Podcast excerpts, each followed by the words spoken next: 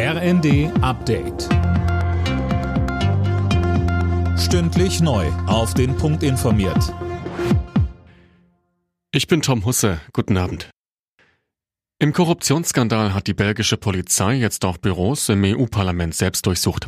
Die Ermittler sicherten Computer, Tablets und Handys, um weitere Details aufzudecken. Im Fokus des Skandals steht Parlamentsvizepräsidentin Kylie. Sie und weitere Verdächtige sollen von Katar bestochen worden sein, um politische Entscheidungen zu beeinflussen. Dazu sagte Grünen-Chef Nuripur in Berlin. Was wir dort gerade sehen, ist ein handfester Skandal, der am Vertrauen der, der, Menschen in die Institution rüttelt. Und deshalb ist es dringend notwendig, dass gründlichst aufgeklärt wird. Und zwar nicht nur, wer hat wie viel Geld wofür bekommen, sondern wer hat wie viel Geld wofür bezahlt. In der Ampelkoalition werden die Rufe nach einer härteren Gangart gegenüber Reichsbürgern lauter. Waffen gehören für Reichsbürger verboten, heißt es zum Beispiel von SPD und Grün. Ein Entwurf zum verschärften Waffenrecht soll noch in diesem Jahr vorgelegt werden. Das neu gegründete Bündnis Pro Rettungsdienst prangert gravierende Probleme in der Branche an. Demnach gibt es eine nie dagewesene Berufsflucht.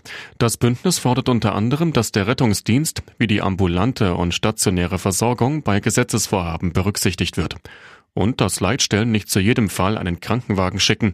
Frank Flake vom Deutschen Berufsverband Rettungsdienst.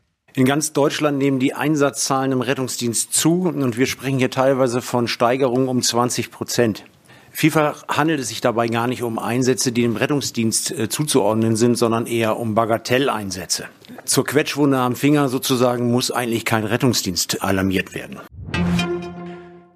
Mit dem Weltkriegsdrama im Westen nichts Neues tritt Deutschland bei den Golden Globes an. Die Produktion ist als bester nicht englischsprachiger Film nominiert worden.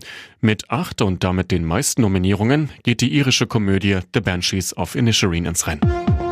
Alle Nachrichten auf rnd.de